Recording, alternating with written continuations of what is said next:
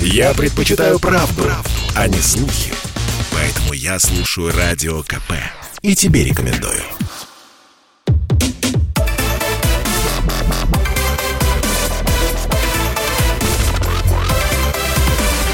Радиорубка. Будет жарко. Должны ли россияне сами думать о своей пенсии? В очередной раз задуматься об этом нас заставил первый заместитель председателя Центробанка Сергей Швецов. Если быть точнее, он посоветовал российским пенсионерам не полагаться только на государство. Если конкретнее, он сказал, помогать пенсионерам, мое личное мнение, немножко поздно. Помогать надо гражданину выйти на пенсию с хорошим пенсионным пакетом, который должен быть сформирован самим гражданином. Ну и дальше что-то в этом духе. С вами Иван Панкин, и в ближайшее время, в этом часе, поспорим как раз на этот счет. Вопрос, который я адресую нашей аудитории, так и звучит. Должны ли россияне сами думать о своей пенсии? Помогут вам сформировать свое мнение наши сегодняшние эксперты. Это Ярослав Сидоров, заместитель председателя партии «Коммунисты России», не путать с КПРФ, и Михаил Беляев, ведущий эксперт Российского института стратегических исследований, кандидат экономических наук. Здравствуйте, Ярослав Северович и Михаил Здравствуйте. Климович. Здравствуйте. Здравствуйте. Так, а, в самое ближайшее время я каждому из вас выделю по две минуты, чтобы вы могли а, аудитории растолковать свою позицию. Давайте начнем с господина Сидорова.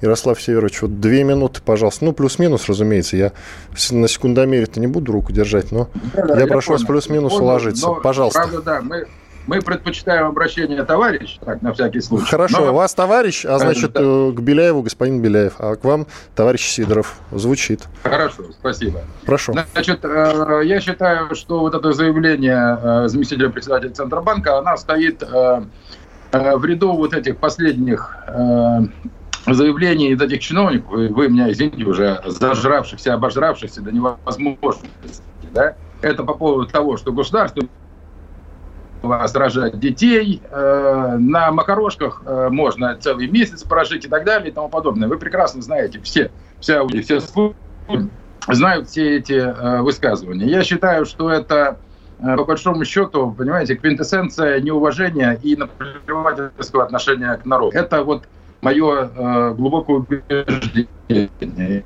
Я считаю, что ну, понятно, что мы все всегда, ну, люди нашего поколения, сравнивают э, то, что было при, при Советском Союзе, при социализме, это где вот подавляющее большинство граждан, которые сейчас уже в пенсионном и в предпенсионном возрасте, и с тем, что происходит сейчас. Это был Ярослав Сидоров? Понятно, что... А, со звуком а, проблемы. Извините, пожалуйста, Ярослав Северович. Пенсионное обеспечение... Продолжайте, продолжайте. Вы подвисаете немножко. Видимо, что-то со скайпом. В перерыве постараемся это исправить. Пока продолжайте, прошу вас. Ага. Э, да. Значит, э, понятно, что пенсии тогда, ну, в некоторых э, сегментах экономики были, конечно, не очень большие, но тем не менее они гарантировались государством, люди на них рассчитывали и могли спокойно жить на эти деньги. Понятно, что, может быть, там не было каких-то ну, не знаю, излишеств, но для нормальной человеческой жизни этого всего, всего всегда было достаточно. Ярослав... то, что предлагается сейчас, это говорит только об одном. Государство да, подвисаю, да? Да, да, есть некоторые проблемы со звуком. В перерыве уже постараемся их исправить. Возможно, наладится само собой. Вы можете пока а. отключить картинку, это иногда помогает. Давайте я пока предоставлю слово. Я предоставлю слово тогда вашему оппоненту Михаилу Беляеву. Господин Беляев, прошу вас, у вас примерно плюс-минус две минуты да, на ну, обозначение своей позиции. Да. Иван, начнем с того, что обращение к человеку, у которого отчество коммунистический интернационал молодежи непременно господин, ну, можно и товарищ тоже для уравнения позиций. Хорошо, Если хорошо. Для композиции для композиции, что один товарищ, другой господин, то, пожалуйста, это, так сказать, на ваше усмотрение. Но это для Не принципиально, я тоже согласен. Если вам да удобно, нет, нет, к вам, Иван, товарищ, буду просто... обращаться. Просто я большой шутник, да, тем более, что я лет 25 в КПСС вообще состоял. Так что у меня все, все эти самые, э, все основания для того, чтобы тоже быть товарищем. А, ну вот, теперь давайте посерьезнее. Ну, во-первых, я э, начну с того, что хотел бы сказать несколько пару слов в защиту Швецова. А, не то, что я к нему питаю какие-то особо теплые чувства, но дело в том, что он как профессионал имел в виду совершенно другое. Он имел в виду, что для того, чтобы формировать свой личный пенсионный план, требуется достаточно большой продолжительный период времени, только тогда он будет эффективный. И поэтому сейчас те, кто вышел на пенсию, ну, типа уже на свои личные э, так пенсионные планы уже рассчитывать не приходится, а вот это скорее обращение к молодежи. Но, как водится, каждый услышал то, что хотел услышать, и, соответственно, развивает именно вот эту вот тематику. Ну, может быть, это легло на недостаточную осведомленность о том, как вообще формируются пенсии. Теперь второе. А государство у нас, э, поскольку в Конституции у нас еще, кроме всего прочего, записано, что оно социальное государство, э, оно никоим образом не отказывается от того, что должно думать и заботиться о пенсионном обеспечении. А, и прежде всего это относится, конечно, к людям, которые, ну, э, в общем-то, социально уязвимые. Это инвалиды, это люди, которые ну, по каким-то жизненным обстоятельствам не смогли получить достаточный э, э, стаж для того, чтобы получить пенсию. В общем, есть такое понятие социальных пенсий. Да? Вот. Государство не отказывается от этих пенсий. А Швецов же говорил о другом, что поскольку у нас государство еще не накопило вот такого экономического сала, скажем так, от которого можно Э, формировать значительные и существенные пенсии, то вообще человеку неплохо бы с самых ранних периодов задуматься о том, что надо как-то формировать и собственные вот такие вот возможности для того, чтобы когда он выходит на пенсию, на заслуженный отдых, у него были еще какие-то дополнительные доходы. Такие техники существуют. Сейчас за две минуты я их не расскажу. Они существуют. Более того, вам скажу, во всех странах, даже тех странах, где э, жира э, экономического сала побольше, чем у нас, и пенсии тоже побольше, там это очень распространенная практика. А, практика того, что человек, выходя, а, вступая в трудовую жизнь, с первого же дня, с первой же зарплаты начинает заботиться о формировании своего собственного пенсионного фундамента. И, собственно, но для этого требуется очень длительный период времени, потому что основной основное требование к этому пенсионному плану, чтобы когда ты его формируешь, ты, в общем-то, не было ущемления в текущей жизни, чтобы у тебя так не получалось, что ты вот, э, допустим, 30 лет э, живешь с затянутым поясом, а потом оставшиеся там десяток лет жизни живешь более свободно. То есть это как раз есть вот такие техники, есть такие планы, есть такие э, финансовые инструменты, которые позволяют сделать вот, добиться вот такого вот результата. Но еще раз повторю, что государство у нас не снимает с себя обязательств по пенсионному обеспечению. То, о том, как у нас построена пенсия, пенсионное обеспечение, это, может быть, мы поговорим попозже, у нас, наверное, есть время, но, конечно, э, для подведения итога я не хочу сказать, что я сейчас буду восхвалять уровни пенсий, которые есть сейчас. Они, конечно, у нас, э, ну, такие э, совсем, э, которые, может быть, позволят только свести концы с концами людям и, в общем-то, существовать, ну, может быть, просто именно существовать на этой, на этой земле. Вот. Но еще раз повторю, что вот пенсии зависят от общеэкономического состояния страны. Вот те, какие у нас есть возможности экономические, вот э, это, это предел того, что, э, на что можно рассчитывать э, в пенсии. Спасибо. Чтобы пенсии были больше, надо развивать экономику страны. Это Михаил Беляев, ведущий эксперт Российского института стратегических исследований. Я передаю слово в очередной раз Ярославу Сидорову, заместителю председателя партии Коммунист России. Ярослав Северович, вы с нами? Да, я... Закончите, пожалуйста, свою мысль. Да, я просто... Эм...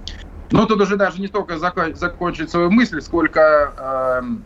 Вот буквально осталась небольшая реплика. Да, вот э, мой оппонент правильно сказал, что в существенном Западе существует огромное количество вот этих э, разнообразных схем, где там люди с самого начала... начала у нас же вся проблема в том, что нет доверия государству как таковому у населения. У нас же есть тоже не пенсионные, ой, пенсионные фонды не государственные. Сколько там денег э, людей э, пенсионеров. Я так думаю, что хорошо, если 2-3% от всех пенсионеров, которые держат в них деньги.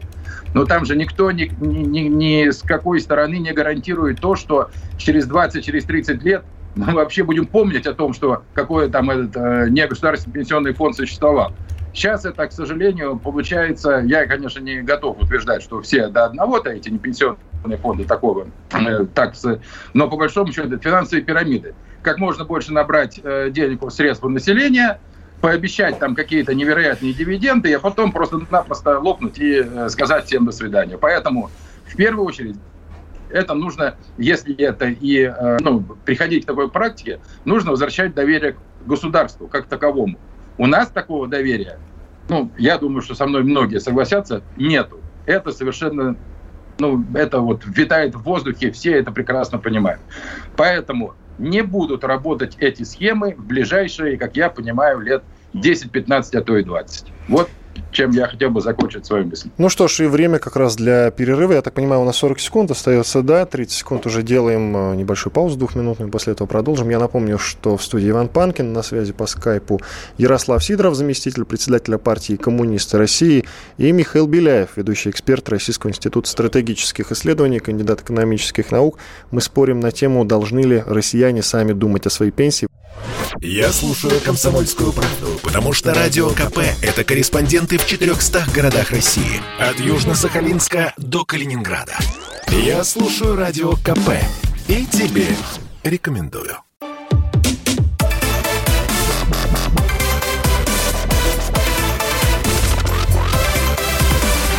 Радиорубка. Будет жарко. Продолжаем спорить на тему, должны ли россияне сами думать о своей пенсии в студии Иван Панкин. На связи по скайпу Ярослав Сидоров, заместитель председателя партии коммунист России, и Михаил Беляев, ему оппонирует ведущий эксперт Российского института стратегических исследований, кандидат экономических наук. Вопрос этот, э, должны ли россияне сами думать о своей пенсии, я адресую в том числе нашей аудитории. И вот есть, в принципе, интересный вопрос. А за заморозку пенсионных накоплений государство не снимает с себя ответственность? Кто же с него эту ответственность спросит, а? Задает один из наших слушателей. Почему-то мне хочется этот вопрос а, а, озвучить Михаилу Беляеву. Михаил Кимович. Но вы знаете, это, конечно, это все лежит в той корзине, где не индексируются пенсии работающим пенсионерам, а там, где вообще в принципе невысокий уровень пенсии как таковой. И вот, э, естественно, э, вот это вот коррелирует с замечанием, которое Ярослав сделал, что нет доверия государству. А, и вот во всяком случае в финансовой части нет доверия государству, а, что сначала были всякие программы софинансирования а, вот этих вот э, э, индивидуальных пенсий, формирования индивидуальных пенсий личных, вот э, предлагались какие-то структуры для этого, а потом оказалось, что взяли и все заморозили. Конечно, это не способствует тому, что люди как-то стремятся к тому, чтобы использовать и в дальнейшем эти структуры для того, чтобы формировать свои собственные пенсии. Вот. Но я хочу сказать вот что, что, во-первых, на 20-30 лет э, прогнозировать это, знаете ли, эм, это тут случиться может что угодно, не только лопнуть пенсионный фонд, а вообще. Вот, поэтому я исхожу, все-таки, может быть, я по натуре оптимист, хотя в жизни всякое случалось, а вот все-таки я сохранил оптимизм, и я предполагаю, что живем мы здесь и сейчас, исходим из сложившихся обстоятельств, и заботиться о своем будущем мы все-таки должны, особенно если мы имеем в виду, что сейчас эм, э, ситуация с пенсиями не очень хорошая, и я так почему-то подозреваю, что в ближайшие 10, а то и 15 э, лет она существенно лучше не будет. Э, поэтому, собственно, для того, чтобы вы все-таки как-то жили получше во время заслуженного отдыха, вот все-таки э, заботиться о себе надо. И причем я хочу сказать, что ключевое слово здесь вот не альтернатива государственная или личная вот это вот формирование пенсионного плана, а личное это слово ключевое здесь дополнительно то есть государственным фондам, э, который мы получаем в виде вот пенсии, э, добавить личную инициативу. И тут сейчас вот последнюю фразу скажу, что пенсионные планы, они э, намного более разнообразны, и они предполагают наличие других финансовых инструментов, хотя они тоже рискованные, и они не замыкаются только на, так сказать, пенсионном фонде. То есть вы можете применять свои собственные техники, они существуют, они объединяют разные финансовые инструменты, повторю, рискованные, но тем не менее э, это тот случай, когда надо все-таки применять разумный риск. Спасибо большое. Ярослав Северович, вам как действующему политику, хотя ваша партия не прошла в Госдуму, ваши оппоненты из КПРФ э, топят и топили и топят за то, чтобы вернуть прежний пенсионный возраст. А вот ваша партия чем может похвастаться Наша в этом направлении? Наша партия самая первая заявила о том, что мы требуем возврата к прежнему пенсионному возрасту. И считаем вот эту пенсионную реформу, по большому счету, преступлением против э, нашей страны. Это вот то, что касается э, пенсионной а реформы. А каким, да, мы... как, какой уровень пенсии должен быть в России, по вашему мнению? Ну, понимаете, э, Россия настолько большая и настолько разнообразная по э, Э, и географии экономики, там, начиная от сельских э, областей, заканчивая мегаполисами, как Москва и, э, скажем, Ленинград, да, тут сложно дать какую-то усредненную, усредненную пенсию, но вот наша партия выступала за то, что это должно быть не меньше 50 тысяч рублей усредненная, зарпла... усредненная пенсия. То есть понятно, что для Москвы 50 тысяч это ну, тоже уже практически на грани выживания. А где-нибудь, э, ну, не знаю, там, условно говоря, в Алтайском крае, в принципе, на эти деньги можно э, нормально существовать. Поэтому вот мы э, пришли где-то э, вот к такой цифре 50 тысяч рублей. Это вполне достойная пенсия для человека, который отработал полностью э, свою ну, рабочую э, активную э, жизнь. И э, совершенно точно, что эта пенсия не должна э, быть, э, как сказать, вот какой-то, ну, практически подачкой, которая позволяет исключительно э, заплатить за коммунальные платежи и купить лекарства. Все, на остальное, в принципе, у человека больше денег не остается. И когда вот мы там говорили, вот тоже мой оппонент говорил по поводу того, что доверие государству, да, я тут дело даже не столько в доверии государству, а вот этот отрыв э, верхушки от, э, скажем так, вот нашего, как сейчас принято говорить, глубинного народа, Понимаете, вот было буквально не так давно выступление, если я не ошибаюсь, Силуанова, министра финансов, который совершенно спокойно в каком-то э, какой-то дискуссии говорит, да, мы хотим, чтобы наши пенсионеры имели возможность путешествовать там чуть ли не по всему миру, и поэтому мы добавляем одну тысячу рублей к этой пенсии. Ну, вот как это назвать? кроме как, по большому счету, просто издевательство. Вот и все. Нам звонят на номер плюс 8 800 200 ровно 9702. Евгений из Москвы, здравствуйте. Слушаем ваше да, мнение. здравствуйте. Я услышал, что у вас там есть коммунист сидит, да, вроде бы как? Да, Я партия коммуниста понял. России, меня, да. Два коммуниста. У меня к нему конкретно вопрос. А, в 2005 году был принят федеральный закон, по-моему, 201 или какой-то там, не помню, который э, сделал так, что пенсию, человек имел право на пенсию с минимальным стажем 5 лет. 5 лет. Скажите мне, пожалуйста, какой пенсионный фонд это может выдержать? Никакой. А коммунисты за этот э, закон проголосовали в полном составе. Вот у меня вопрос коммунисту. О чем они думали?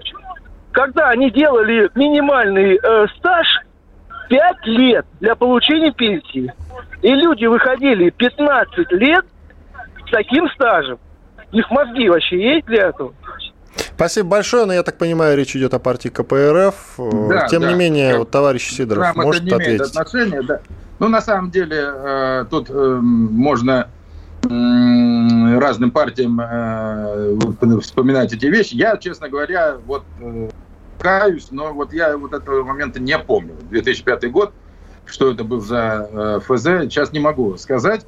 Но э, ну, давайте исходить из того, что э, сейчас у нас те же самые э, работники силовых структур, правоохранительных органов, они ведь тоже, по большому счету, получают э, приличнейшую пенсию э, после выслуги, если я не ошибаюсь, чуть ли не 15 лет.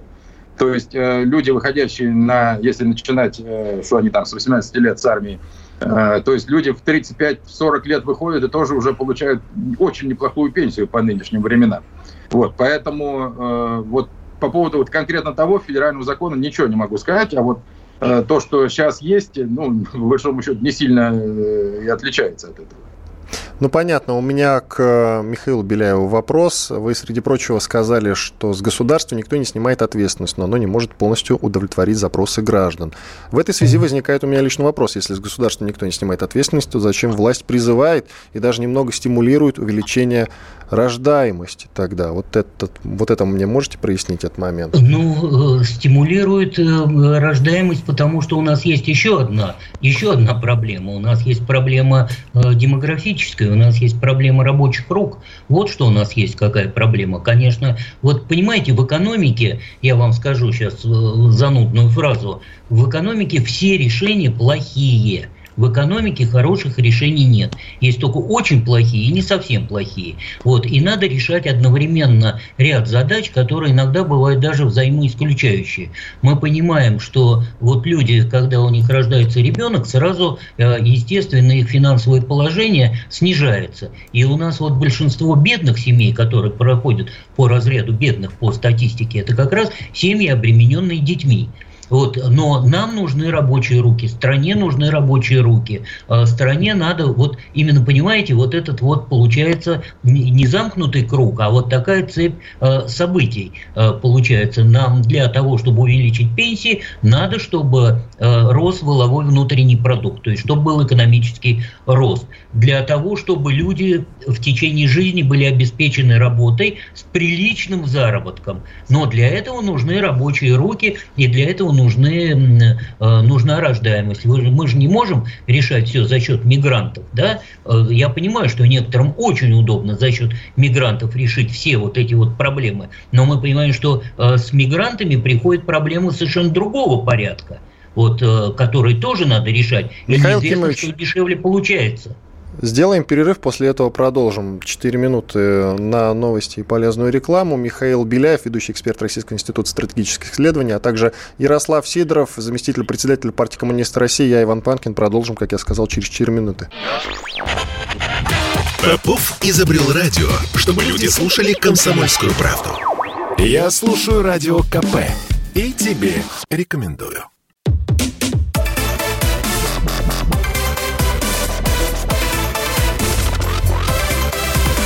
Радиорубка. Будет жарко.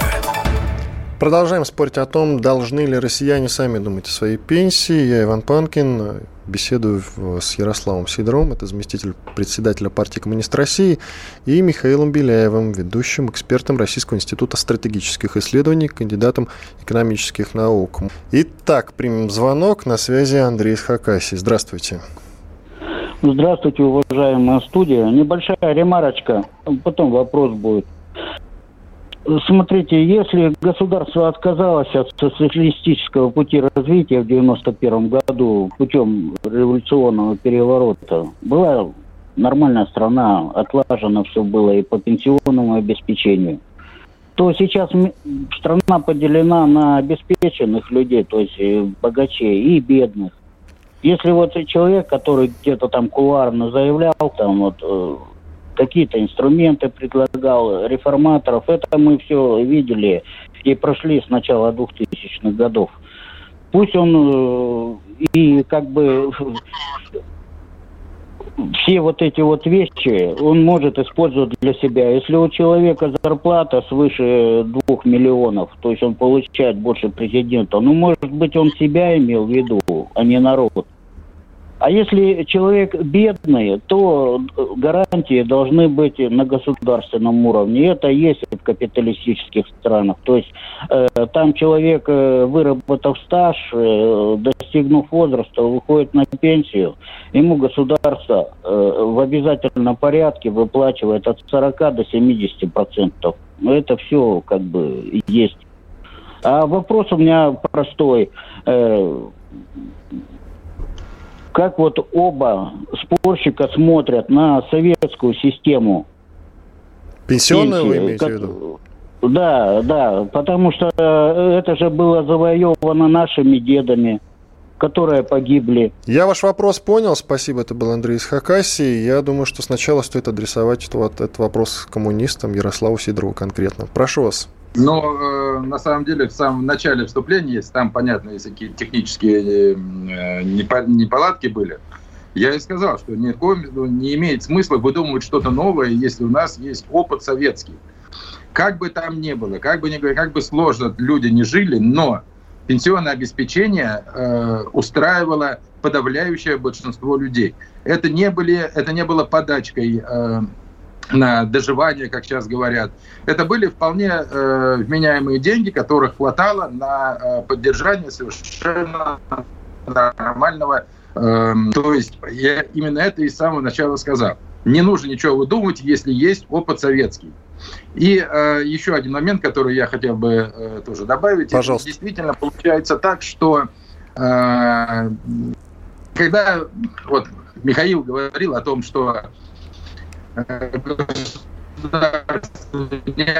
вот как только начинает Ярослав что-то важное говорить, сразу какие-то силы его прерывают. Извините, пожалуйста, Ярослав, опять проблемы со звуком.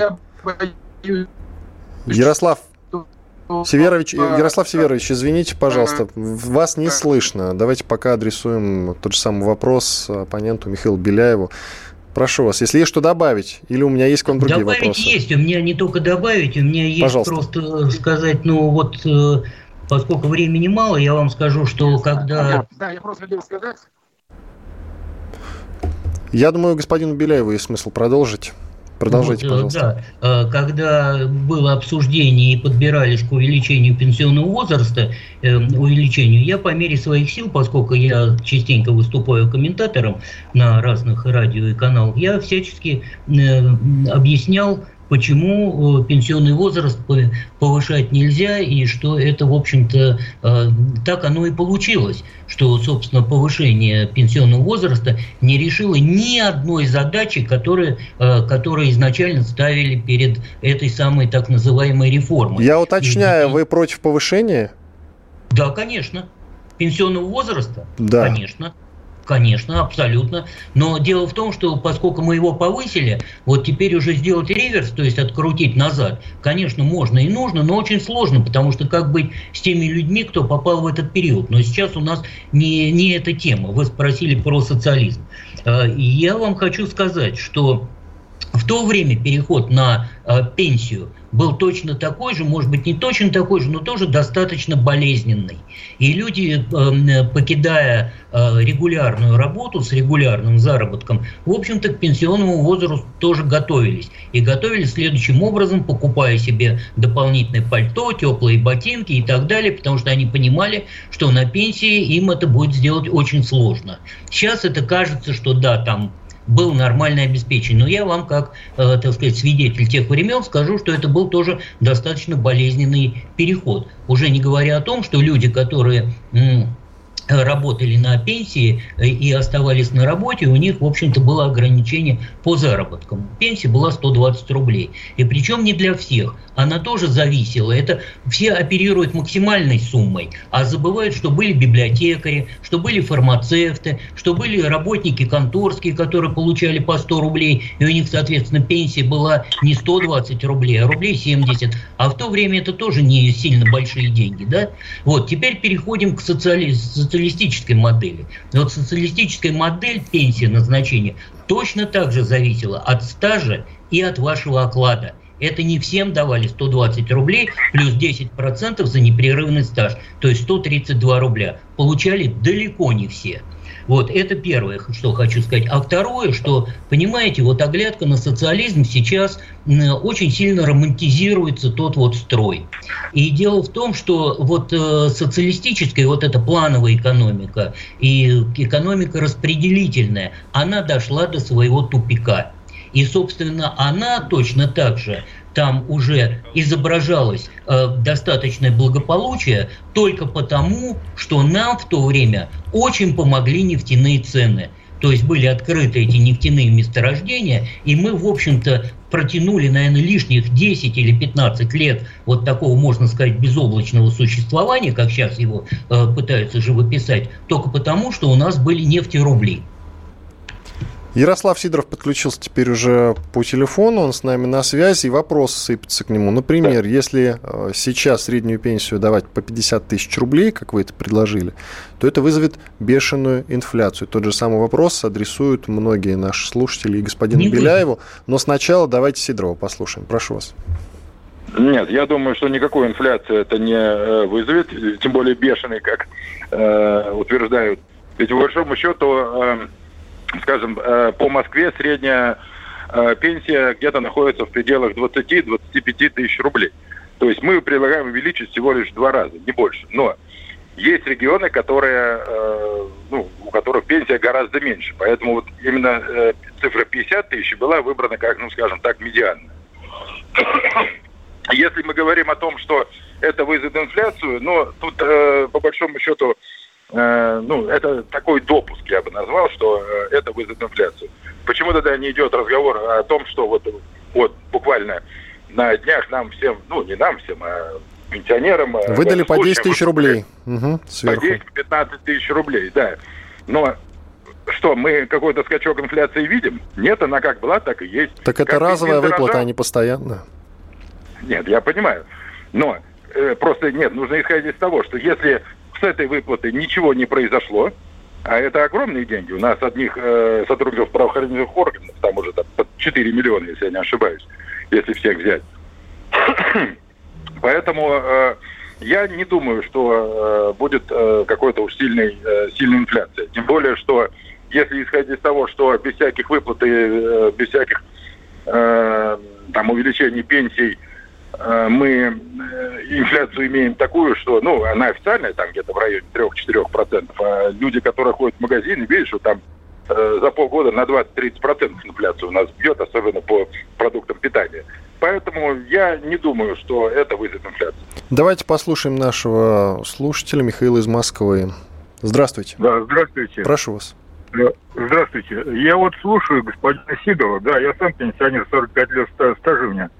Но я вам скажу, что совершенно незрелые экономические рассуждения. Абсолютно, я не знаю. Вот если бы они попали в управление страной, они бы еще хуже развалили страну, чем Горбачев, как Горбачев. Потому что он предлагает 50 тысяч. Но чтобы эти 50 тысяч, на них надо добавленной стоимость произвести. Понимаете, реальной, которая обществу нужна. И производительность труда должна быть соответствующая, понимаете? А что, как, где он это будет делать? И у нас вся промышленность разрушена.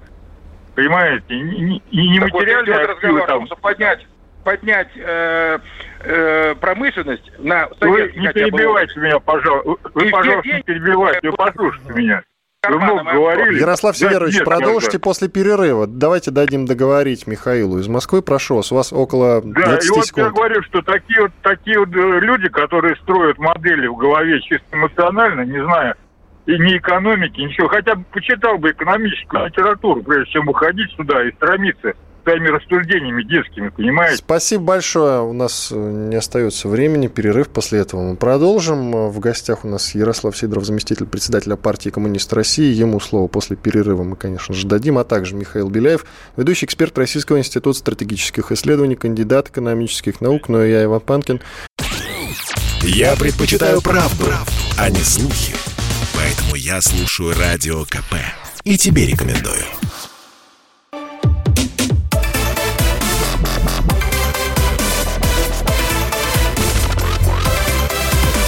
Радиорубка.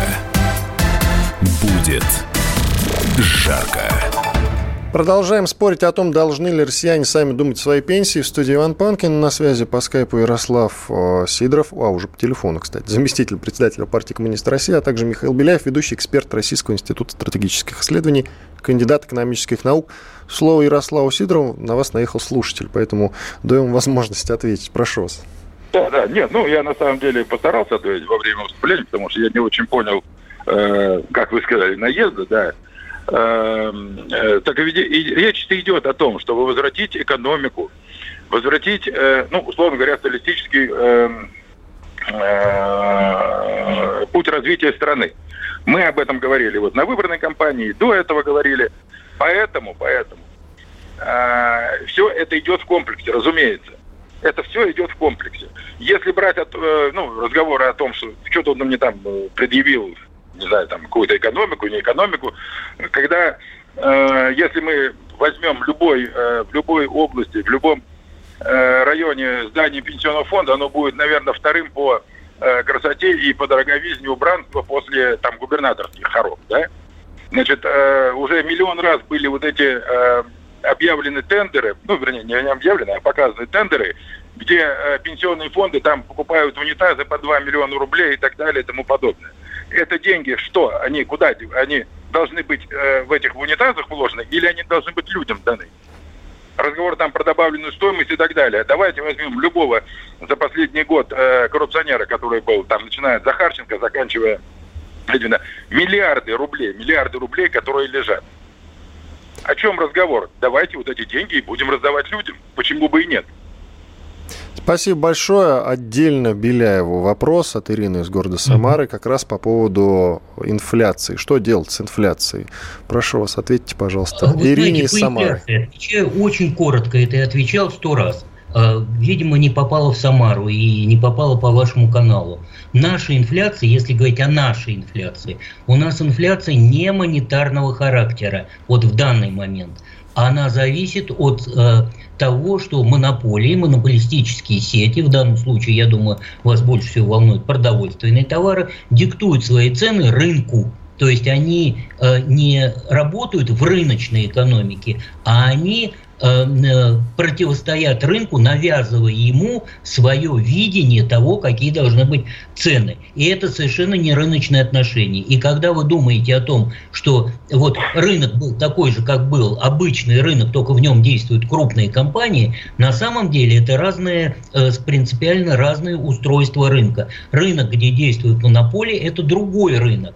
И там получаются деньги, не, не, не вздутые цены не от того, что есть излишняя денежная масса или недостаток продуктов, а от того, что есть произвол монополий. И тут надо самое главное, чтобы работало вот действенно, тут сейчас я с Ярославом буду солидаризироваться, что есть специальные механизмы в рыночных экономиках, они придуманы, называются они антимонопольная служба. У нас э, Федеральная антимонопольная служба, ФАС она, по идее, должна заниматься этими вопросами. То, что она у нас э, пока еще работает вяло, работает в ограниченных масштабах, так это не вина рыночной экономики, это вина того инструмента, который у нас почему-то, института, который почему-то пока не получил развития. Я понимаю, почему он не получил развития, потому что те, кто диктует сейчас свои лоббистские вот эти вот группировки, им невыгодно, чтобы ФАС был сильный и могучий, да, вот, потому что в Америке, я вам скажу, например, я отнюдь ее не идеализирую, эту самую страну, но там э, антимонопольное ведомство по могуществу вот, воздействия на экономику, второе после налогового ведомства. И когда предприниматели слышат вот это э, э, название этой службы, у них точно так же подгибаются коленки. Вот, и они накручивают там штрафы не по 10, не по 20, не по 30 тысяч рублей, а миллионы и десятки миллионов э, долларов, если они засекают монополистическую ситуацию и злоупотребление своей властью на рынке. И это, в общем, делать никому не хочется. Они даже, когда накручиваются такие штрафы, они говорят, мы понимаем, что эта компания э, может даже после этого не выжить, но это месседж, то есть послание всем остальным. Давайте Эдуарда из Москвы послушаем. Дозвонился до нас. Эдуард, здравствуйте. Алло, здравствуйте. Да, говорите, пожалуйста. Да, только не Москва, а Калининград. Извините. Да, не вопрос. А, я хочу вам предложить два универсальных лекарства. Одно пенсионное, и считаю его единственным правильным. А второе лекарство – это про инфляцию. Вот. Значит, э, мы все граждане России, независимо уборщица, тракторист, депутат, шахтер, мы все строим дом. Живем 10, 20, 30 лет, мы строим все вместе дом. При строительстве дома мы можем получать разные зарплаты. Кто-то 18, кто-то 30, кто-то 40. Но я считаю единственным правильным, зарплата может быть разная. А вот пенсия должна быть у всех одинаковая. Ну, за редким исключением, там, инвалиды там, или люди, которые там э, в Чернобыле были, это чуть раз, не, небольшая разница. А цифру назовете? Цифру назовете? А? Цифру я, назовете? Я, знаете, я не буду сейчас фантазировать. Дело не в цифре. Дело в понятиях, в основном положении пенсионного. Все должны получать пенсию независимо от зарплат. Одинаковую. Пусть это будет 30, но все от президента до уборщицы. Пусть это будет 50, от президента до уборщицы. Спасибо большое. Вопрос, я думаю, что последний, потому что у нас где-то полторы минуты осталось по порядку, и я надеюсь на вашу краткость и к Сидорову, и к Беляеву. Может быть, вообще отказаться тогда от услуг пенсионного фонда? Э, Ярослав Северович, прошу вас. Коротко. Коротко. Общество характеризуется его отношением к старикам. Ну, к детям и к старикам. Вот пока мы, пока мы будем видеть, что наши старики выживают, пока мы будем видеть, что наши старики там вместо э, килограмма конфет вынуждены покупать 150-200 грамм кулечек, вот до, до этого момента мы э, ничего не построим и ничего у нас не получится. Э, разница между богатыми и бедными людьми растет уже настолько, что это невыносимо. И все это, боюсь, может привести к очень большому э, социальному взрыву. Спасибо большое, господин Беляев. Извините, не успеваем. Господин Беляев, коротко, пожалуйста.